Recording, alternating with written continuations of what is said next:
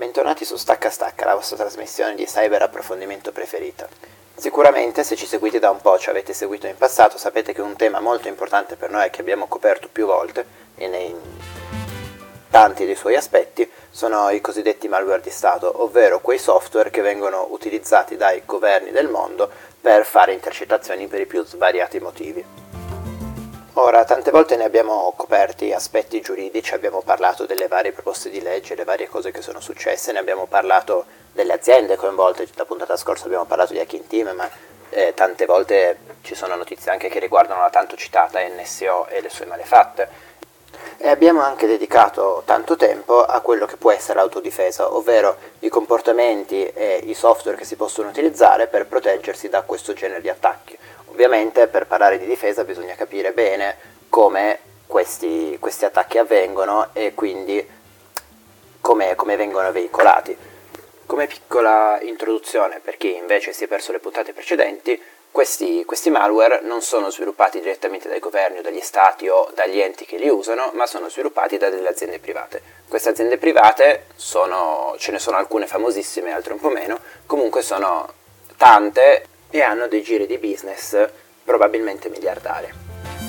La più famosa tra queste è un'azienda israeliana che si chiama NSO Group, che ha un prodotto di punta che si chiama Pegasus, che è questo software di controllo remoto che è multipiattaforma, funziona sia su iOS che Android, probabilmente anche su dispositivi desktop, ed è tornato alla ribalta mediatica in tanti casi di sorveglianza, anche di violazioni dei diritti umani, tra cui ricordo il caso Khashoggi, il giornalista del Washington Post che è stato rapito e ucciso dai sauditi nell'ambasciata saudita mentre era in Turchia, che a quanto pare prima di, del suo omicidio era appunto sorvegliato con queste aziende ovviamente si celano dietro il fatto che le loro vendite sono autorizzate dal governo, in questo caso dal governo australiano, mi pare dal Ministero della Difesa, e che quindi il loro software in teoria è destinato solo a essere utilizzato per indagini legali, quindi di repressione del crimine, da governi eh, autorizzati. Ovviamente il loro software è pronissimo ad abusi, sono tendenzialmente un giornale israeliano che si chiama Arez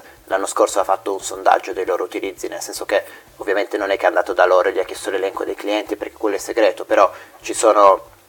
eh, delle eh, organizzazioni non governative, tra cui anche Amnesty, che si occupano comunque di dare supporto ai giornalisti, agli avvocati, comunque alle persone che sono perseguitate per verificare loro, lo stato dei loro dispositivi informatici, quindi verificare i loro dispositivi e da queste verifiche scoprono se a volte, perché non è scontato, se il software di NSO è stato usato. Sondando tutti questi casi è venuto fuori che è esistito qualche utilizzo legittimo di questo malware, ma la maggior parte sono fatti per perseguitare la gente per i più svariati motivi. Nello specifico, giusto per fare qualche esempio pratico, possiamo dire che in Bahrain è stato utilizzato per ehm, sopprimere le proteste, nel Sud Sudan è stato per fare un centro di sorveglianza con cui poi eh, è stato facilitato massacro e stupro sistematico. In Azerbaijan è stato per tracciare gli omosessuali. In Messico è stato utilizzato per tracciare gli attivisti dei diritti umani. In Indonesia, ehm, probabilmente non il malware ma NSO, ha dato supporto per fare un database delle persone omosessuali. In, um, in Nigeria hanno spiato su un avversario politico e su dei dissidenti. In Botswana abbiamo pare finalmente un utilizzo legittimo, è stato utilizzato per combattere il bracconaggio e la caccia illegale. Negli Emirati Arabi Uniti è stato utilizzato per spiare giornalisti e opponenti politici. In Malesia probabilmente hanno sempre avuto il supporto di NSO per monitorare social, la presenza social media di alcune persone. In Mozambico stata, sono stati invece utilizzati per combattere un'ondata di, di rapimenti e, e, questo elenco è molto lungo, potremmo andare avanti, comunque era per fare un esempio che effettivamente qualche uso che potremmo definire utile come la lotta al bracconaggio c'è stato, ma la maggior parte di questi paesi l'hanno utilizzato sostanzialmente in una maniera per cui questo software a detta di NSO non era destinato. Ovviamente viene da chiedersi ma come mai se secondo loro questo software deve venire utilizzato solo per scopi legali, viene venduto a tutti questi paesi che probabilmente non sono in nessuna lista nera, non sono nella lista nera che utilizzano loro, ma che poi sistematicamente invece lo usano per degli scopi che poi la stessa NSO rinnega? Con questa domanda concludiamo la, la, parte introduttiva e passiamo un attimo alla parte più tecnica. Ora, come tutti sappiamo, i dispositivi mobile ormai sono principalmente di due famiglie. Sono della Apple, quindi sono degli iPhone o degli iPad e sono basati su iOS, oppure sostanzialmente sono basati su Android. Esistono delle alternative, ma sono così rare per cui tendenzialmente non vale la pena sviluppare un prodotto e per cui non le copriremo neanche noi adesso. Comunque questi due principali sistemi operativi esistono da, da parecchi anni e nel tempo sono stati eh, aggiornati e hanno introdotto tante feature di sicurezza, per cui se entrambi all'inizio erano relativamente semplici e relativamente con poche difese, lentamente, grazie sia all'accrescere della dimensione della comunità che si occupa di sicurezza, sia all'importanza della sicurezza nella vita di tutti i giorni e sia anche appunto alla presenza di questi software, hanno introdotto contromisure e feature sempre più sofisticate. Ora partiamo dall'inizio. Come viene veicolato un malware? Ovvero, qual è il punto d'ingresso per cui ci attaccano il telefonino? Allora, genericamente il punto d'ingresso è sociale, nel senso che perché questi attacchi funzionino c'è ovviamente bisogno di un'interazione con il device che viene esploitato. Questa interazione tendenzialmente avviene tramite un link, un messaggio su WhatsApp, una chiamata, in casi molto molto rari ci sono vulnerabilità che permettono di magari hackerare il dispositivo senza una vera interazione ma solo grazie alla prossimità, magari sfruttando un bug nel, nello stack wifi, ma nella maggior parte dei casi avviene con un contatto. Questo contatto tendenzialmente viene fatto da qualcuno che conosciamo, perché soprattutto se una persona sa di essere targetizzata da uh, un, un attaccante, è diffidente, è diffidente verso i link, è diffidente verso quello che gli viene inviato, e magari diffidente verso i numeri anonimi o le chiamate che non conosce. Quindi ehm, un modo molto facile per sfruttare il lato umano, ovvero convincere qualcuno ad aprire un link o una mail essendo diffidente, è appoggiarsi alle persone che conosciamo. Quindi potrebbero passare da un parente, da un amico. Mi ricordo, mi sembra in Messico, un caso in cui un professore ha ricevuto il link che poi faceva scattare il malware da un suo studente. Ovviamente, tra l'altro, alcune persone come i giornalisti sono particolarmente esposti perché è parte intrinseca del loro lavoro avere a che fare con fonti che non conoscono, andare a intervistare persone, aprire materiale che magari hanno ricevuto e così via.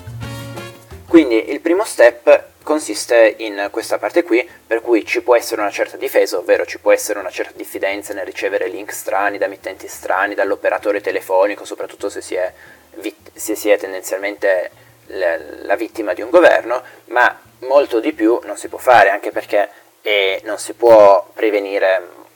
che ne so, una telefonata anonima al device o una chiamata anonima su WhatsApp, per cui questa cosa è limitata. Una volta che ci è stato inviato l'inizio, ovviamente questo, questo, link che ci viene inviato deve sfruttare una vulnerabilità. La vulnerabilità deve essere nel componente che la, lo apre, quindi nello specifico sono molto, molto probabili vulnerabilità nei browser web, quindi una vulnerabilità per Safari nel caso di iOS o una vulnerabilità per tendenzialmente Chrome, che ricordo è anche la, il software con cui è fatto la tecnologia che in Android viene definita WebView, ovvero la,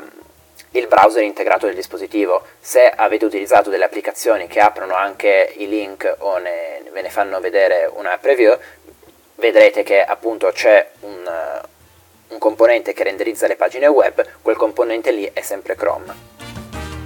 Ora, gli exploit per i browser sono una cosa tecnicamente molto complessa, ma nel panorama delle vulnerabilità non sono rarissimi, nel senso che di vulnerabilità per eh, il rendering engine, ovvero la parte che si occupa di renderizzare le pagine e anche di interpretare il JavaScript sono relativamente comuni. Il JavaScript è un linguaggio molto complesso, un intero interprete per tutte quelle funzioni ha molta superficie d'attacco, per cui tendenzialmente indipendentemente da quanto bene è stato programmato degli errori non solo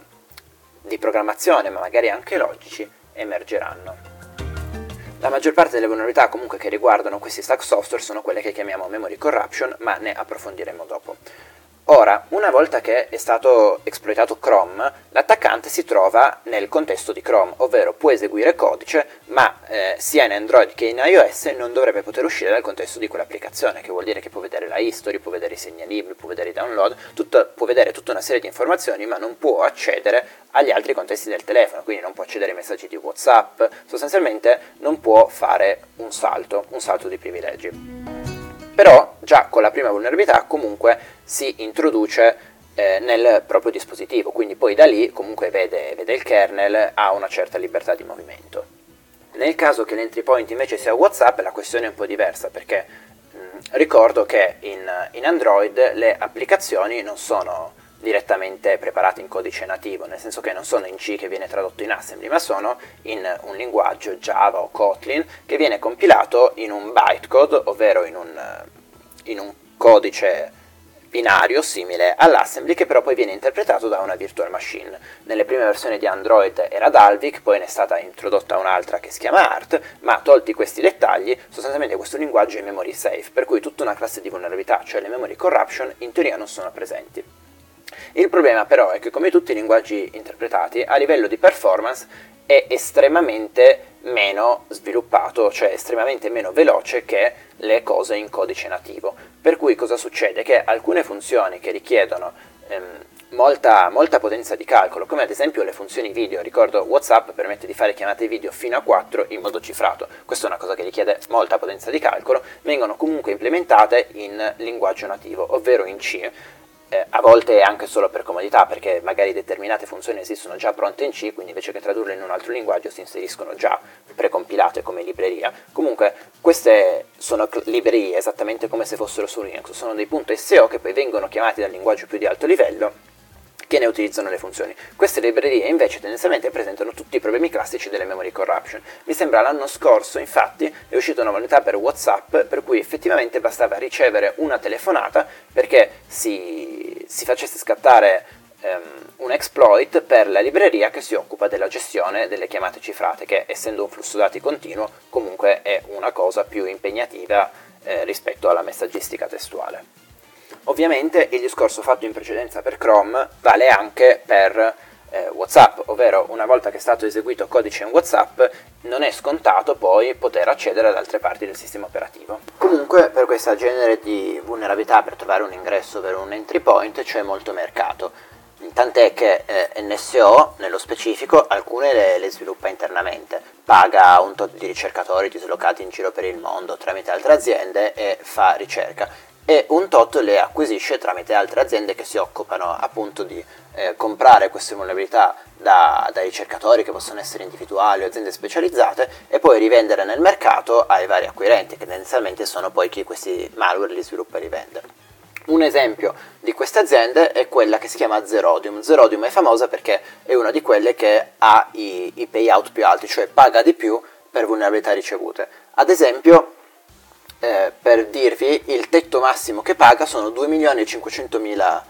dollari per una vulnerabilità che senza interazione dell'utente, cioè senza nessun click, permette di hackerare un Android, diventare amministratori e rimanere persistenti. Della persistenza approfondiremo dopo, comunque era giusto per dire il, la, la quantità di denaro che viene offerta.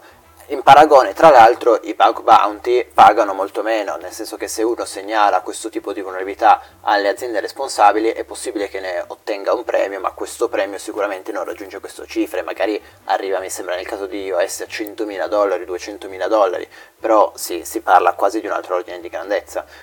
Io personalmente non penso che aumentare aumentare questi, questi, tipi di pagamenti a chi, a chi, le segnala possa ovviamente risolvere il problema della vulnerabilità, però era per sottolineare questo aspetto. Il secondo step, che quindi è necessario perché questi software diano dei risultati soddisfacenti a chi li impiega, è riuscire a saltare dal contesto di un'applicazione a un'altra, quindi quella che noi chiamiamo una privilege escalation, che può permettere di diventare amministratore del dispositivo o semplicemente di passare ad altri contesti, comunque si tratta di elevare i privilegi con cui si è entrati dall'entry point. Questo è un task un po' più generico perché ricordo che Android è sostanzialmente Linux, ovviamente ha un sacco di modifiche specifiche per Android, ha una policy se Linux delle altre mitigation introdotte, però ad esempio tanti exploit che si applicano al kernel Linux si possono poi portare su Android. Ad esempio vi ricordo Dirty Cow che era una race condition in Linux eh, per praticamente per tutte le versioni che permetteva di diventare amministratori sovrascrivendo della memoria protetta è, è, presente, è stato presente, adesso è risolto anche in Android, è permesso il routing di tantissimi dispositivi, funziona tutt'oggi. Comunque anche que- su questa parte c'è tantissima ricerca, per fortuna di bug nel kernel Linux, ho detto fortuna, ma ne vengono trovati tantissimi, vengono quotidianamente segnalati e riparati, per cui secondo me non è il, il, punto critico per la difesa da questo tipo di attacchi, né tantomeno al contrario è qualcosa che poi dalla parte degli attaccanti scarseggia di exploit per il kernel, ovviamente parlarne è facile, farli molto meno, però tendenzialmente eh, escono perché anche il kernel è una superficie d'attacco enorme, si parla di milioni di righe di codice.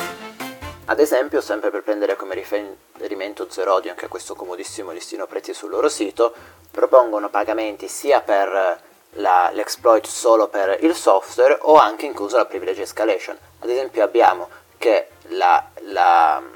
code execution più la privilege escalation in Chrome viene pagata fino a 500.000 dollari, mentre la remote code execution sola viene pagata fino a 200.000 dollari e anche tutti gli altri pezzi sono staccabili, ad esempio sempre per i telefoni la privilege escalation a root, quindi non a un altro contesto ma proprio quella di amministratore del device, è fino a 200.000 dollari. Tutto questo per dire, oltre al fatto che ovviamente sfruttare un'unità è molto estremamente complesso, che basta che si rompa un pezzettino perché si rompa la catena, ma il fatto che si rompa un pezzettino non risolve anche le altre vulnerabilità. Ad esempio se viene fissato una privilege escalation è possibile che se ne si abbia già un'altra pronta da sostituire. Le vulnerabilità ovviamente più preziose sono tendenzialmente quelle di entry point, soprattutto se nella messaggistica, perché ad esempio se si attacca WhatsApp non è neanche detto che serva a fare alcun tipo di privilege escalation, se attacca WhatsApp si rubano i messaggi, si inviano al server centrale e gran parte probabilmente delle informazioni che serviva raccogliere sono state raccolte. Ora, in tutto questo c'è un ultimo step, ovvero quello della persistenza. Cosa vuol dire persistenza? Vuol dire che una volta che il telefono è stato infettato e Pegasus è stato eseguito, bisogna far sì che Pegasus rimanga sul dispositivo, ovvero ogni volta che viene acceso e spento o quando per qualche motivo ne esce il processo, Pegasus torni di nuovo in esecuzione. Questa cosa è particolarmente difficile perché mentre nei primi Android e nei primi iOS questo, diciamo, questo aspetto di sicurezza non era molto considerato, invece il mondo della sicurezza si sta muovendo molto di più verso quello che chiamano eh, trusted system, sistemi trustati. Vuol dire che si cerca di creare eh, una root of trust, ovvero una catena di fiducia tra i vari componenti nel processo di avvio, perché in realtà si può fare anche in fase di esecuzione, ma in fase di esecuzione è estremamente complicato. Cosa vuol dire che si cerca di fare una root of trust? Vuol dire che quando un dispositivo viene acceso, invece che eseguire un bootloader in memoria eh, che può essere letta e scritta, viene eseguito una, una bootrom, un piccolo pezzettino di, di codice non modificabile, quindi proprio scritto per sempre nell'hardware, che si occupa di fare dei check iniziali sui, sul firmware che poi andrà ad avviare il dispositivo. Questa bootrom dentro ha delle chiavi crittografiche arcodate e si, si occupa di verificare che lo step successivo, quindi eh, diciamo la bootrom non si occupa di inizializzare i driver, lo schermo, quello è uno step dopo, nella parte che io ho chiamato forse erroneamente firmware. Comunque la bootrom si occupa solo di eh, verificare lo step dopo e che quindi lo step dopo sia crittograficamente firmato con le chiavi corrette. In teoria la bootrom è immutabile, quindi se è stata scritta in modo sicuro fa sì che, il, che il firmware successivo non possa essere scritto eh, sovrascritto da qualcosa di malevolo o comunque non firmato con le chiavi giuste. Il firmware a suo modo inizializza i dispositivi e prima di passare il controllo al kernel controlla anche che il kernel sia firmato con delle altre chiavi. Questo fa sì che tutti questi vari componenti, partendo dal primo, la cui diciamo, garanzia è il fatto che sia proprio scritto nell'hardware, detto così è brutto, però mi sembra che passi l'idea, e che sia immutabile, si verifichino quindi eh, a vicenda creando quella che appunto è una catena, da lì eh, root of trust o chain of trust. Quindi questo cosa vuol dire? Vuol dire che se si va ad alterare il kernel o delle porzioni di sistema che vengono verificate in fase di avvio, il, il, telefono, ovvero uno dei componenti prima di passare il controllo alla parte che è stata alterata, deve avvertire l'utente e magari avviarsi di partire o semplicemente scriverlo su schermo. Queste difese sono estremamente difficili da, da, superare, proprio perché le firme, la crittografia è una cosa sicura, per cui se è implementata bene da quel lato non ci si può fare niente, e proprio perché dei, dei pezzi di codice più piccoli si occupano di verificare delle parti più grandi, quindi le bootrom sono una superficie molto piccola. Ora, io ho parlato, ma c'è proprio un exploit che invece sfrutta la bootrom degli iPhone, non mi ricordo fino a che versione, comunque mi sembra almeno fino a un paio di anni fa, c'è questo exploit appunto per la bootrom degli iPhone che si chiama Checkmate, che non può essere fissato, perché non può essere risolto proprio perché questo codice è immutabile, e che permette lo sblocco di qualsiasi iPhone tramite USB. Purtroppo questa cosa ovviamente che sia immutabile è un'arma a doppio taglio, si spera sempre che la, la dimensione e il controllo prevengano questo tipo di problemi. Non è stato il caso, in tanti altri c'è ad esempio Android ha il Verified Boot che si occupa di fare proprio questo. Ovviamente se voi il verified boot lo disabilitate perché routate il dispositivo, modificate il kernel, flasciate una ROM, queste, queste, protezioni ve le perdete. Mi sembra che sui pixel si, possa, si possono scegliere delle, delle, chiavi con cui verificare il sistema, però non sono sicuro. Ehm, adesso comunque è un'operazione complicata, tendenzialmente è meglio fidarsi dei produttori. Quindi questa protezione cosa fa sì? Che la persistenza è una cosa effettivamente molto difficile e se c'è un bug tendenzialmente è meglio tenerlo, è meglio non bruciarselo, è meglio tenerlo per i casi più gravi, per i clienti che pagano di più. Quindi non è detto che sia necessaria al fine di eh, diciamo sorvegliare qualcuno, sia perché ovviamente la persistenza lascia delle tracce, quindi se poi viene fatta un'analisi da un laboratorio forense è possibile che la, questa, questa, cosa emerga, emerga che, è stato, che, è stato, lasciato Pegasus, è possibile che qualcuno ottenga una copia di Pegasus e quindi lo possa studiare, possa bruciare le vulnerabilità, possa capire gli exploit,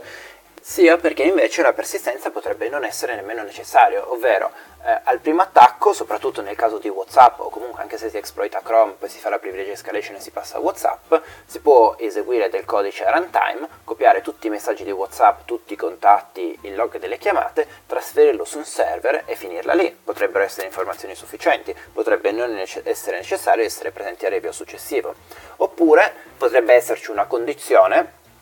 per cui il device potrebbe continuare a venire esploitato ogni volta che viene utilizzato, nel senso che anche se non c'è una persistenza nel file system, magari c'è un media dentro WhatsApp che ogni volta che WhatsApp si apre e parsa il database di media che ne so, prova a prendere i metadati, lo exploita di nuovo e quindi c'è persistenza, ma non a livello di kernel, non a livello di sistema operativo, ma nella singola applicazione. Oppure ad esempio nel caso di Chrome, che ne so, c'è un bookmark o una cosa del genere che fa scattare la generazione delle preview di Chrome, delle thumbnail, e che quindi lo exploita ogni volta che effettivamente Chrome viene aperto e rigenera le preview. Questi sono casi limite, nel senso è comunque un,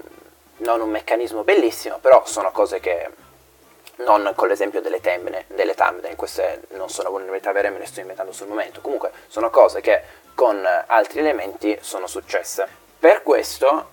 faremo un riassunto dopo, è estremamente importante che venga riavviato il dispositivo almeno una volta al giorno, perché ovviamente quando il dispositivo viene riavviato, se non c'è la persistenza vera e non c'è il meccanismo di re-exploiting, tendenzialmente il malware muore, cioè va via dalla memoria e finisce lì. Ora, questo era a grandi linee una spiegazione di che cosa hanno bisogno questi malware per funzionare e che cosa sfruttano. Nello specifico, invece, tra un pochino, dopo la musica, vi parleremo delle vulnerabilità, quelle che ho anticipato all'inizio, nella, nella gestione della memoria dei programmi compilati, quelle che chiamiamo memory corruption, eh, ovvero quelle che permettono di sfruttare di abusare alcune funzioni del codice per scrivere in delle parti di memoria a cui invece non si sarebbe dovuto poter accedere in un funzionamento normale. Scendiamo un po' più nel dettaglio tecnico, è una questione un po' più complicata, ovviamente spiegarla in radio non è facilissimo, servirebbero anche delle, delle immagini, insomma, del, tutta un'introduzione molto più ampia, però faremo del nostro meglio per rappresentarle, ma prima vi potete rilassare con un pezzo.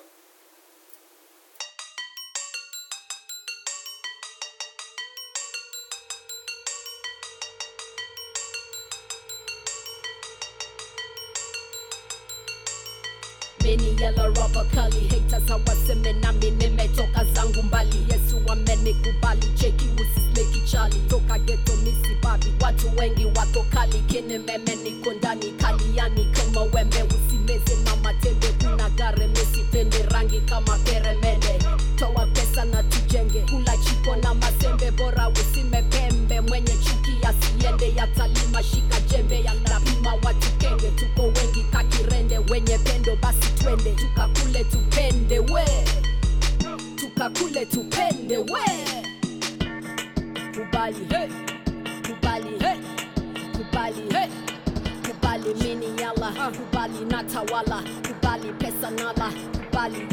sana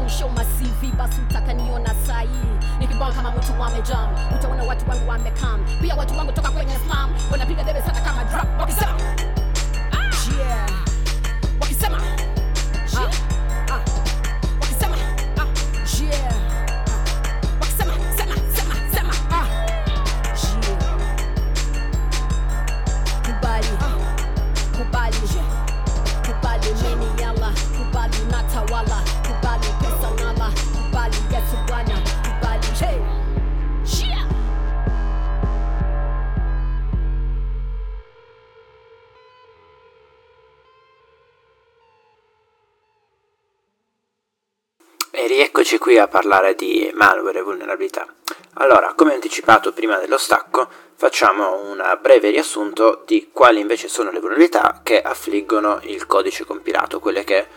ovviamente non tutte perché di vulnerabilità ce ne possono essere tutti i tipi, ci sono anche tanti problemi logici, race condition, ma nello specifico in questo caso parliamo di memory corruption, che sono poi quelle che tendenzialmente vengono utilizzate come entry point. Allora, come tutti sapete, il PC ha una memoria, la cosiddetta RAM. Nella RAM cosa ci va? Ci vanno i dati che servono a un programma durante l'esecuzione, quindi ci vanno le variabili, ci vanno gli array, ci vanno i puntatori, ci, va il, il, istru- ci vanno le istruzioni da eseguire, tutte queste informazioni qua. La memoria ovviamente deve essere organizzata in modo che ogni programma abbia una sua sezione, ovvero giustamente da un programma non si deve poter accedere da un'area di memoria a, a un'area di memoria che non è propria. Questo primo pezzo. Anche all'interno dello stesso programma è importante che la memoria sia ben ordinata e confinata, perché in una sezione ci stanno le istruzioni, in una sezione ci stanno le variabili, le variabili comunque non solo sono pericolose da un punto di, di vista informativo, cioè di,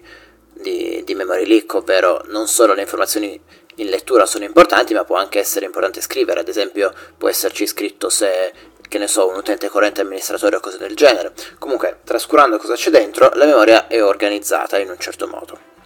Ora, ci sono le memory corruption si chiamano così proprio perché vanno a interferire con questa organizzazione della memoria. Cosa succede? Che ad esempio quando il programma, l'esempio più classico è il buffer overflow, così tutti sapranno cos'è, comunque ad esempio quando un programma può prendere un input, questo input va scritto nella RAM. Nella RAM c'è uno spazio predisposto per questo input che noi allochiamo o staticamente nello stack, ad esempio scrivendo nel programma quanto sarà lunga la, la variabile che eh, stiamo per andare a scrivere al massimo o nello IP eh, allocando dinamicamente un'area di memoria per quello che scriveremo, a seconda ovviamente del, magari della lunghezza del dato. Ora, in entrambi i casi cosa succede? Che se il nostro dato è troppo lungo e noi invece di troncarlo lo andiamo a scrivere, scriviamo fuori dall'area di memoria in cui noi avremmo dovuto scrivere quel dato e andiamo a scrivere in un'altra parte. Ma che cosa c'è in quest'altra parte?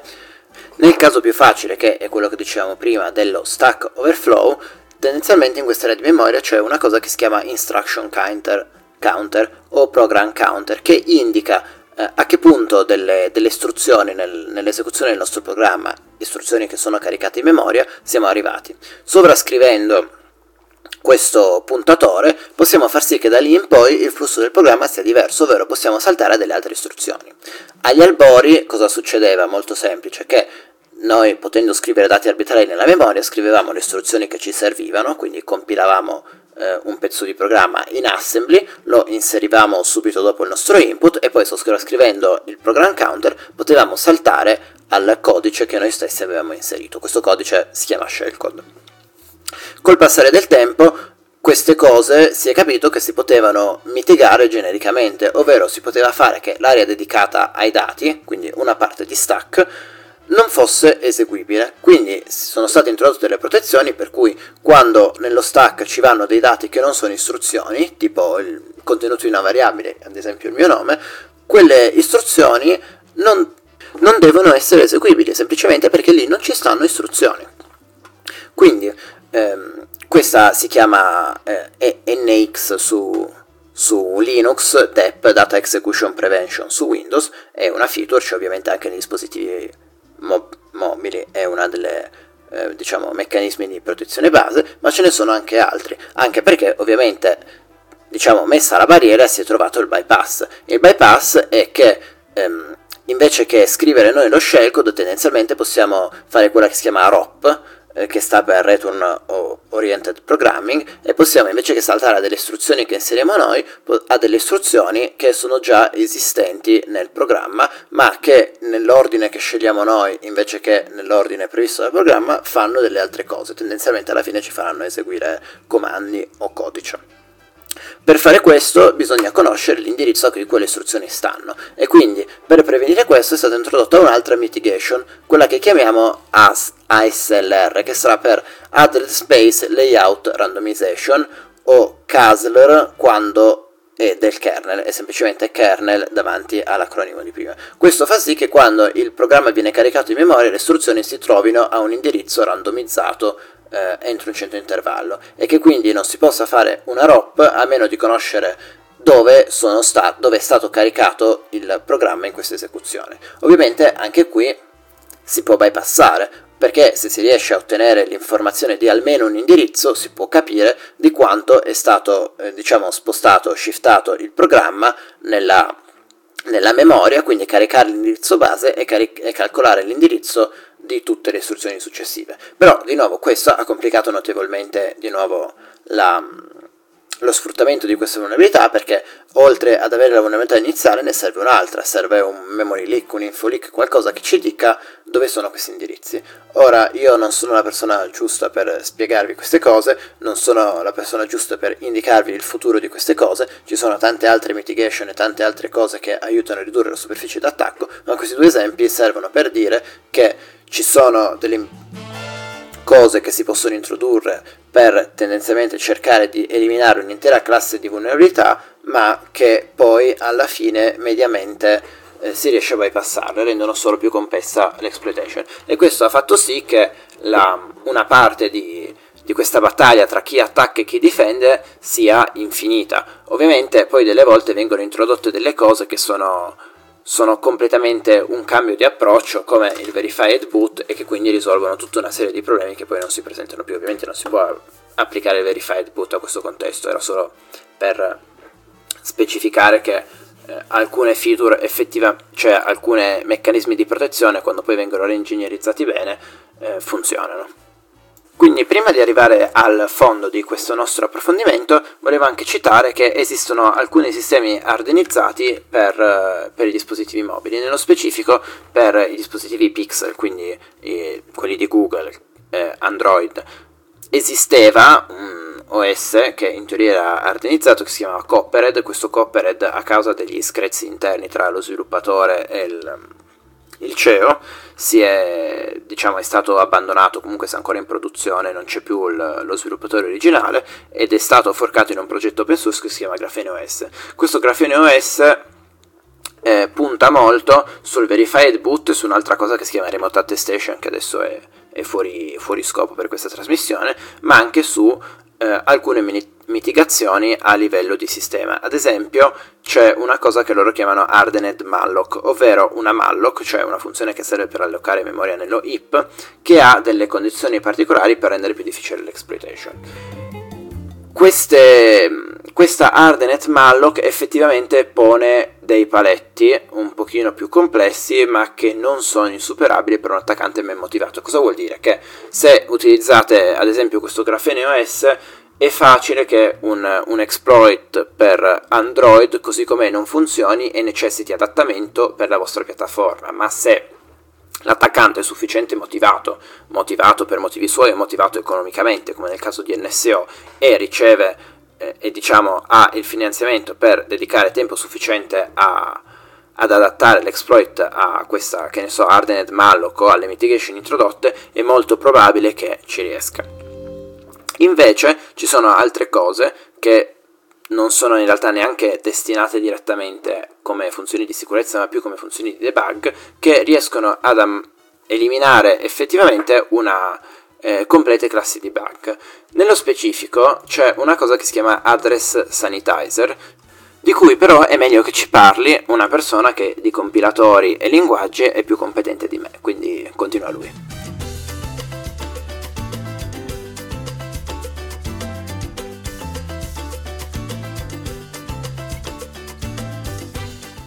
Allora, partiamo da una base. Scrivere codice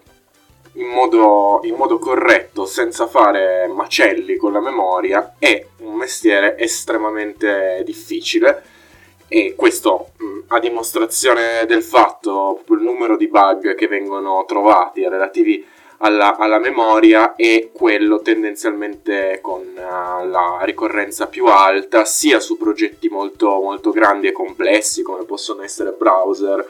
o sistemi operativi, ma anche su quelli più piccoli. Quindi non è una, una cosa facile e, e, ed è estremamente prona ad errori perché maneggiare la memoria è anche un'attività estremamente ripetitiva e come tutte le, le attività ripetitive da, quasi da catena di montaggio, è abbastanza facile, um, se uno programma tutto il giorno, perdersi dei pezzi e poi andare a ricontrollare è, è, molto, è molto laborioso anche perché questi bug nella maggior parte dei casi si presentano solo in casi particolari. Quindi la nostra applicazione magari funzionerà sempre correttamente, ma se ad esempio nell'input uh, arrivano, arriva una stringa di caratteri particolare con una lunghezza particolare, magari si spacca e noi non ce ne eravamo mai accorti. Infatti i bug di memoria mh, appunto fanno, fanno questo, questo gran, grande casino. In risposta ai bug di memoria, oltre a tutte le varie soluzioni che sono state uh, citate, citate prima, Uh, si sono cercati diciamo, degli strumenti di difesa anche nei linguaggi di programmazione, ovvero negli, negli strumenti che un programmatore ha a disposizione per realizzare, realizzare il software. Allora, le, mh, brevemente le soluzioni finora sono state essenzialmente due. Linguaggi di programmazione memory safe, Uh, che come è stato anche detto prima fino a poco tempo fa uh, erano sempre stati abbastanza diffusi, ma hanno, hanno, sempre avuto un costo molto alto, ovvero linguaggi come uh, Java, ma anche Python e simili, sono linguaggi che quando girano nel, nel, sistema operativo si occupano da sé, diciamo, di controllare di non fare um, pasticci con, con la memoria. Chiaramente questo ha un costo e tendenzialmente sono linguaggi che vanno bene magari per scrivere applicazioni, ma quando si parla di un sistema operativo, quindi di codice che deve girare molto in fretta, ehm, non, non, sono sufficientemente performanti. E dall'altra parte negli ultimi anni sono, sono esplosi, si sono moltiplicati grazie a un lavoro enorme di ricerca accademica su, su vari tipi di modelli, dei linguaggi formali che permettessero di scrivere diciamo, codice corretto a costo zero. Ora non entro nel, nel dettaglio di, di, questo, ma uh, è, una, uh, è rilevante dire secondo me che è, è un, sono tutti strumenti abbastanza recenti, linguaggi molto recenti e che sono il frutto di un, di un lavoro acc- accademico, diciamo, dello stato dell'arte, della, della teoria della programmazione degli ultimi, degli ultimi 10-15 anni. E diciamo che però questi linguaggi che magici eh, non sono sempre praticabili. Infatti, il primo istinto sarebbe: ah, ma se funzionano così bene, riscriviamo tutto in uh, Rust, riscriviamo tutto in uh, Swift o cose del genere. Uh, peccato che chiaramente noi stiamo parlando in questo caso di Linux o di, pro- o di browser che hanno basi di codice di milioni e milioni di righe di codice. Non è così facile uh, passare da un linguaggio all'altro, anche perché poi ci si scontra con, uh, con uno dei più classici del mondo della programmazione, cioè le, il vario sconto tra parrocchie, eh, eccetera. Ad esempio, Firefox un po' lo sta facendo ed è uno dei motivi per cui a lungo termine è probabile pensare che uh, i bug di memoria in Firefox effettivamente stanno diminuendo molto e invece in Chrome uh, aumentano, però poi sono solo uno dei fattori. Quindi abbiamo parlato un attimo della, della protezione del, dai, dai bug di memoria attraverso i i linguaggi di programmazione, ma c'è una uh, alternativa uh, molto più praticabile per tutti i progetti, ovvero gli address sanitizer, come si citavano, si citavano prima. Infatti, mettiamo caso che noi appunto abbiamo il kernel di Linux, abbiamo un browser, abbiamo un programma qualsiasi già scritto, che magari non abbiamo neanche scritto noi, no? eh, che però vorremmo poter far girare con tutte le, le, protezioni del caso e soprattutto se ogni tanto fa qualcosa di sospetto con la memoria eh, essere avvertiti o magari far, far proprio chiudere il, il programma. Bellissimo, è, è, una, roba, è una roba stupenda e... Mh, questa, questa cosa è, su, è successa, diciamo, uh, e viene messa a disposizione da diversi progetti uh, che si chiamano proprio Address uh, Sanitizer o Sanitizer, Memory Sanitizer, Thread Sanitizer, insomma, sanitizzatori, igienizzatori del codice. Uno dei più famosi è stato sviluppato in seno a un compilatore, a un backend di compilazione che si chiama l'LVM eh, che è un progetto originario della Apple, ma insomma open source. Eh, e questi progetti cosa fanno? Qua, fanno compilano il codice, eh, quindi generano il codice dal linguaggio di programmazione, generano il codice macchina con delle guardie, con dei, uh, delle etichette, dei tag alla memoria, praticamente indicizzano tutta la memoria con uh, un sacco di trucchetti molto molto interessanti, ma non entreremo nel dettaglio, che gli permettono praticamente ogni tot di vedere um, cosa succede e soprattutto capire se la memoria va da qualche parte strana. Infatti uh, potremmo ridurre un pochino tutto il discorso che abbiamo fatto finora a una questione molto semplice. Uh, il, la programmazione è un flusso di dati che deve stare tra due paletti e andare da un punto a un altro alla fine. Programmare in modo sicuro significa eh, mettere degli argini al fianco di questo flusso. Quindi quando questo flusso di memoria prova ad andare fuori dai nostri paletti, eh, essere avvisati e nel caso magari far, far, morire, far morire, tutto quanto. Tutto questo, quasi tutto quello che abbiamo detto finora si può ridurre a questa, a questa semplice semplice metafora. Gli address uh, sanitizer e uh, memory sanitizer fanno esattamente, esattamente questo e sono estremamente potenti e utili, infatti sono utili sia per, in fase di test per diciamo trovare, trovare bug. Io consiglio a chiunque, c'è gente che ormai lo fa quasi di professione, di prendere programmi anche abbastanza a caso, compilarli con un sanitizer, farli, farli girare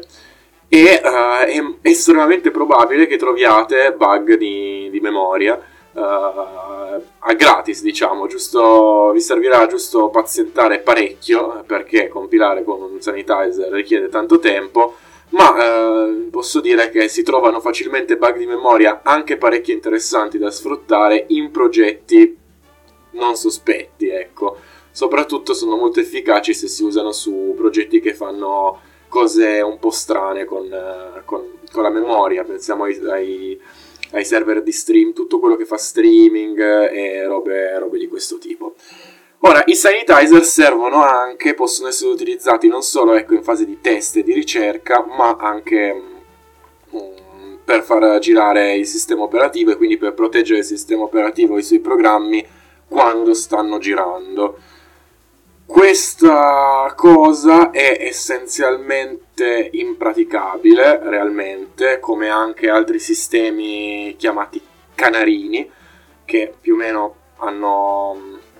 sono, sono su, un altro, su, un altro, scopo, ma, ma hanno lo stesso difetto, cioè che se utilizziamo questi strumenti di difesa massivamente mh, su tutto il codice che, che gira su un dispositivo,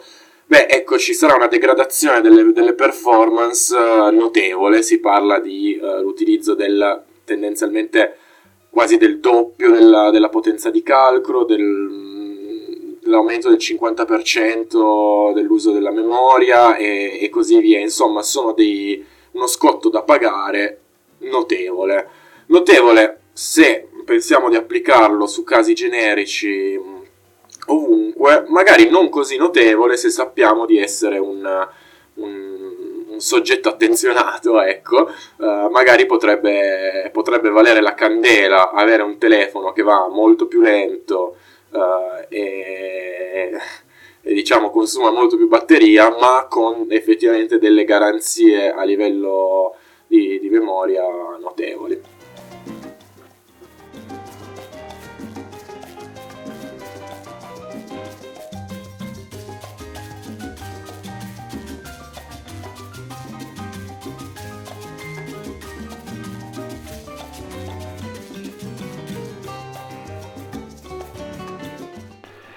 E con questo, insomma, andiamo a chiudere il super polpettone tecnico con cui vi abbiamo afflitto oggi. È stato, è stato un viaggio lungo, abbiamo provato a renderlo, a renderlo, digeribile, anche se chiaramente l'argomento era estremamente tecnico. Quindi, se non avete capito qualcosa, sicuramente ci sarà eh, tra poche ore il podcast di questa puntata dove potervi magari andare a riascoltare i diversi i diversi pezzi di cui abbiamo parlato. Quindi... Mh, mm,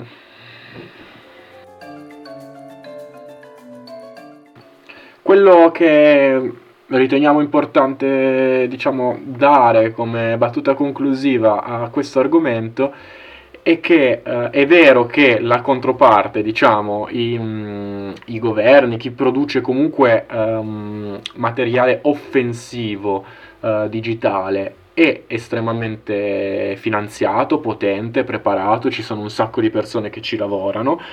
ma in verità c'è poi tutto un mondo difensivo eh, molto, molto grande, molto vasto, magari non così popolare ecco, agli onori della cronaca, ma c'è un sacco di gente che fa um, ricerche in modo interessante. Queste ricerche spesso poi uh, precipitano dentro i dispositivi che abbiamo, abbiamo in tasca.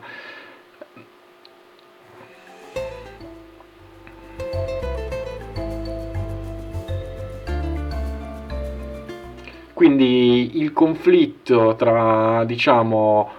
uh, tecnologia offensiva e tecnologia difensiva chiaramente è una, um, è una gara di un'industria che si accresce a vicenda da una parte all'altra e di asticelle che si alzano continuamente. I bug di, che erano sfruttabili all'inizio del 2000 uh, non lo sono più essenzialmente perché c'è stato un innalzamento della, dell'asticella. Alzare l'asticella è infatti il gioco uh, che noi consigliamo sempre. Um, in particolar modo l'asticella deve essere non alta all'infinito, ma sufficientemente alta per, re- per scoraggiare il nostro avversario, come, come ormai ripetiamo a, in automatico a tutti i nostri corsi di autodifesa digitale. Cioè, chiaramente se siamo i, num- i nemici numero uno del Mossad, ecco, eh, anche con tutti i trucchi di memoria del mondo eh, risulta difficile tro- mettersi al riparo. Ma se ad esempio la nostra controparte, insomma, mh, mm, è mm, normalmente finanziata anche come un governo, ma insomma uh, che, che, non vede in noi il nemico, il nemico, mortale numero uno, ecco, ci sono una serie di, di, di soluzioni, di barriere difensive efficaci, che sappiamo essere efficaci. Insomma, con questo è tutto.